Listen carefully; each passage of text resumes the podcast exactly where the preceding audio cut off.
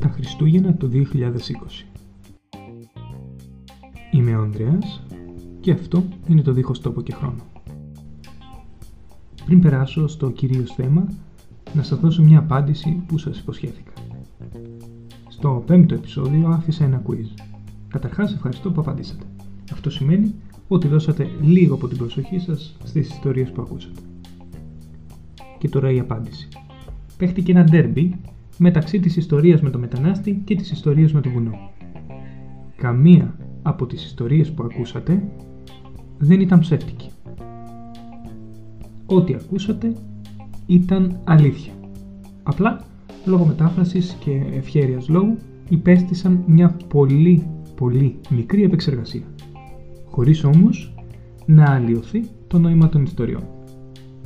Η ιστορία με το βουνό ήταν από γραφές Ελλήνων στρατιωτών στο μέτωπο του 1940 και η ιστορία με το μετανάστη είναι από το 2012 ενός χριστιανού από τη Συρία. Το 2012 ήδη στη Συρία είχαν ένα χρόνο περίπου, ίσως και λίγο παραπάνω, οικονομική κρίση. Και μόλις είχαν ξεκινήσει και οι λίγο πιο βαρβάτες εκδηλώσεις εμφυλίου. Λίγο καιρό μετά η κατάσταση κλιμακώθηκε. Επαναλαμβάνω, το έτος 2012. Δεν το επανέλαβα για να σας θυμίσω πως τότε εμείς λέγαμε ότι έρχεται το τέλος του κόσμου. Απλά για να κατανοήσουμε πόσα χρόνια γίνεται εκεί αυτό που η γιαγιάκα μου λέει γης μαδιά.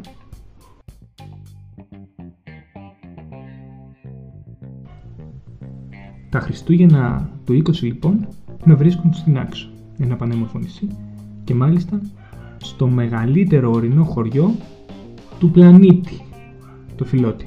Μεγάλο χώριο. Όχι αστείο. Το Φιλότη είναι το μέρος των περισσότερων και λίγο εφηβικών και παιδικών μου καλοκαιρινών αναμνήσεων.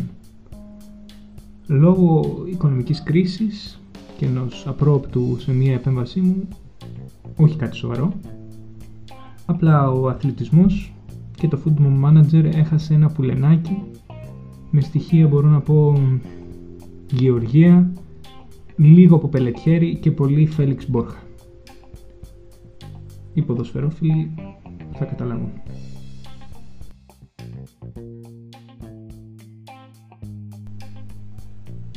Με τούτα και με εκείνα είχα να έρθω στο νησί περίπου 10 με 11 χρόνια και μάλιστα μιας δεκαετίας που το άτομο αλλάζει χρόνο με το χρόνο. Τελευταία φορά που είχα έρθει ήμουν 14 ετών μέσα σε αυτό το διάστημα, όπως είναι φυσιολογικό, σταμάτησα να έχω επαφές με τους ανθρώπους από εδώ, με τους φίλους. Πριν κάνω την ε, μόνιμη για την ώρα μετακόμιση, ήρθα να δω το σπίτι μου. Νιώσα λίγο παράξενα, που ίσως μόνο ο Θανάσης μπορεί να περιγράψει.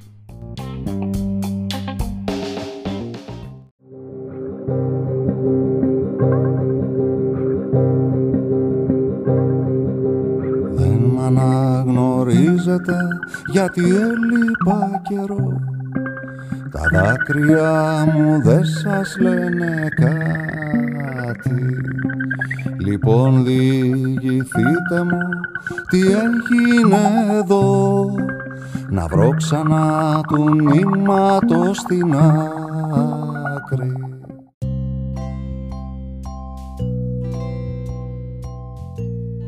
Άρε Θανάση. Προς έκπληξή μου όμως, έβλεπα στα μάτια των ανθρώπων ότι κάτι τους θυμίζω. Σαν άψαχναν, μα πού τον έχω δει αυτό να είναι μωρέ, βρε πού τον έχω δει αυτό να είναι... Ένιωσα πολύ όμορφα όταν στην πρώτη μου βόλτα μετά από χρόνια είδα κάτι γνώριμο. Το σταμάτη, ο οποίος με στυλ φιλικής βρισιάς και ελαφρού εγκεφαλικού με προϋπάντησε λέγοντάς μου «Πού είσαι σιγά μου, πού είσαι χαμένος» Μετά θυμήθηκα το Μιχαλάκι. Διπλανά σπίτια. Μια οικογένεια που λένε. Του έστειλα στο Instagram. Με το που με αναγνώρισε μου λέει «Πού είσαι αδερφάκο μου, πού είσαι τρελέ μου»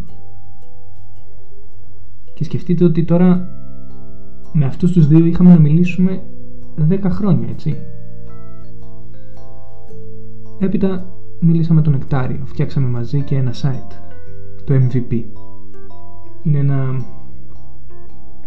ιδιοσιογραφικό site, περισσότερο ενημερωτικό θα έλεγα. Είναι στα πρώτα του βήματα, τα πάει πάρα πολύ καλά, όποιος θέλει θα υπάρχει και στην περιγραφή. Μπορείτε να το δείτε.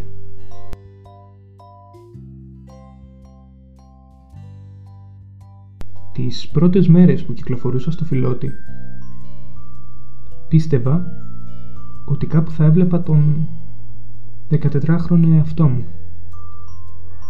με μια μπάλα στο χέρι. Για να είμαι ειλικρινής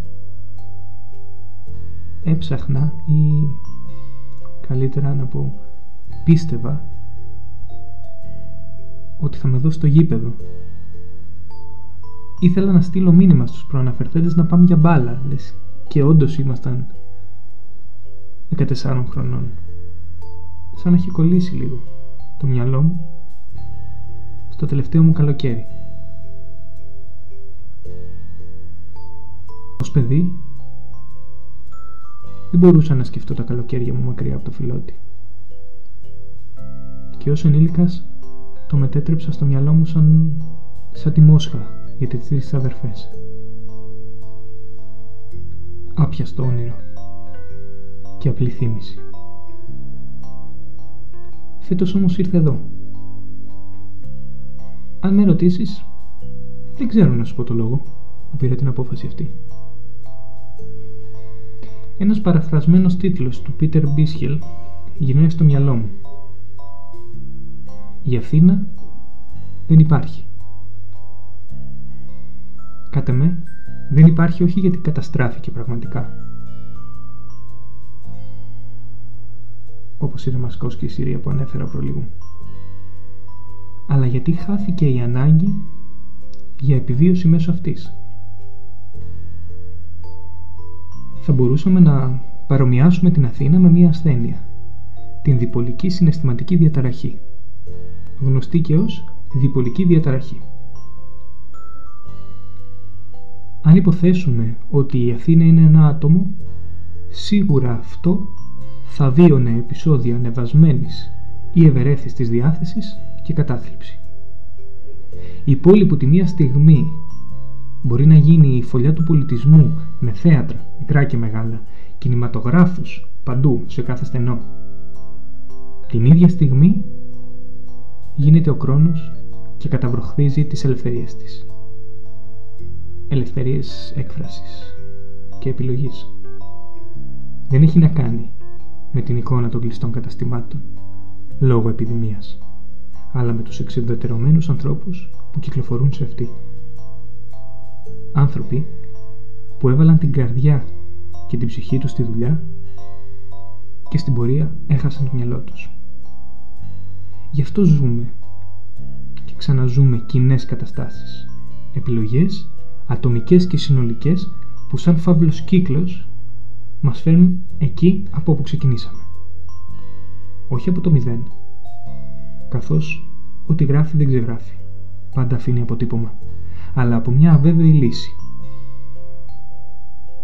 Η Αθήνα είναι σαν ένα σφινάκι ρακόμελο, γλυκιά, αλλά αν πιεις πολύ, σε ζαλίζει.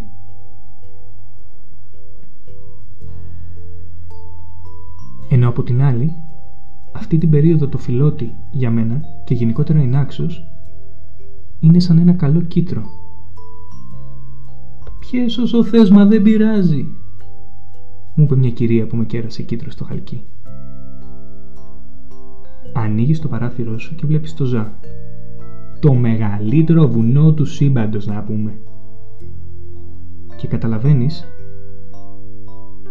ότι η φύση εδώ σε ξεπερνάει.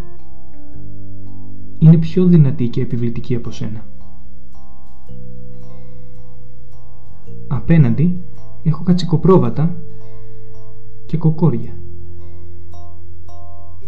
Ήταν μια εικόνα που είχα ανάγκη να δω και να ζήσω. Πιο κάτω, η εκκλησία, η Παναγία η Φιλοτήτης. Γιατί εντάξει τώρα να πούμε. Τι χωριό θα ήμασταν να πούμε άμα δεν είχαμε και μια εκκλησία. Κάθε μέρα σχεδόν πίνω καφέ στον πλάτανο. Στο χέρι ο καφές έτσι, μην ξεχνιόμαστε. Τήρουμε τα μέτρα. Με ευλάβεια. Γιατί στο πίσω μέρος του μυαλού μας υπάρχει μια φωνή. Μια φωνή σαν του Μπακυρτζή. Του Μπακυρτζή να μονολογεί σαν σε ταινία του Τσιόλι και να μας λέει Πάνω, ε πάνω, άντε και σηκώνεσαι να πάω για καφέ και δεν μπλένεις τα χέρια σου. Θα κατέβεις κάτω, θα φοράς μάσκα, αλλά θα τη βγάλεις για να δείξεις. Και τι θα γίνει ρε πάνω αν έχεις τον ιό; Τι θα γίνει ρε πάνω. Θα γυρίσεις σπίτι. Θα κολλήσεις τη γάτα σου, θα πάθει κρυολόγημα, θα δει στο γιατρό. Να σου το 50 σε γιατρούς. Ποιος έχει ρε πάνω 50 ευρώ στο γιατρός. Τι να κάνεις ρε πάνω, δεν θα τα δώσεις. Θα τα δώσεις. Σε ξέρω, γι' αυτό το λέω. Και να σου τα Χριστούγεννα να σου κουραμπιέδες και έρχεται η πρωτοχρονιά. Και πού λεφτά για βασιλόπι τώρα πάνω; Ανεβάζεις πυρετό, μένεις στο κρεβάτι, πας στο νοσοκομείο, μπαίνεις σε καραντίνα. Οι γονείς σου έχουν εξαγράψει και κάνουν το δωμάτιό σου σαλόνι. Η κοπέλα σου, για να σωθεί, σου λέει ας το ρε πάνω καλύτερα. Έλα να χωρίσουμε. Και είσαι στο νοσοκομείο. Μόνος και έρημος. Τι θα κάνεις ρε πάνω στο νοσοκομείο χρονιαρισμένες. Τι θα κάνεις ρε πάνω; Θα μου πεις. Έλα ρε Αντρίκο τώρα. Γιατί ρε Αντρίκο στην Αθήνα; Δεν έμεινες καφέ; Ναι. Έπινα. Και σίγουρα θα ξαναπιώ. Όμως τώρα απολαμβάνω το «Καλή σου μέρα παλικάρι μου» που μου λέει η κυρία που φτιάχνει τους καφέδες στο πλάτανο. Μου το λέει κάθε μέρα και κάθε μέρα νιώθω ότι δεν παίζει να μην πάει καλά η μέρα μου έτσι όπως μου το λέει. Είναι η γειτόνισά μας. Κάθε λίγο και λιγάκι μας κερνά χειροποίητα γλυκά. Επαναλαμβάνω, οι άνθρωποι αυτοί δεν με είχαν δει για δέκα χρόνια.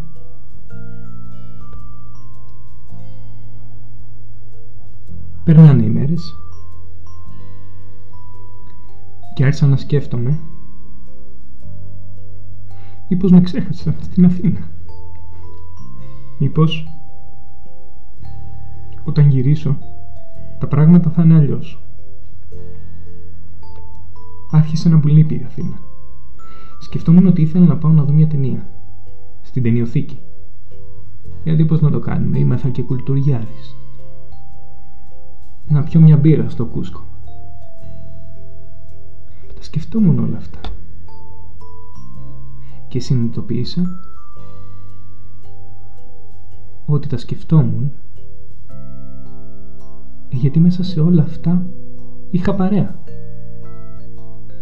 Αυτή η παρέα μου λείπει και όχι η Αθήνα. Τα τελευταία χρόνια Κάθε Χριστούγεννα και Πρωτοχρονιά τα περνούσα με φίλους. Φέτος θα είμαι εδώ. Το επεισόδιο αυτό είναι αφιερωμένο σε όλους τους φίλους μου και στους φίλους των φίλων μου και στους φίλους των φίλων των φίλων μου και στους φίλους των φίλων των φίλων των φίλων μου και στους φίλους των φίλων των φίλων των φίλων των φίλων των φίλων μου Άλλωστε δεν υπάρχουν ξένοι. αλλά μόνο φίλοι που δεν έχεις γνωρίσει ακόμα.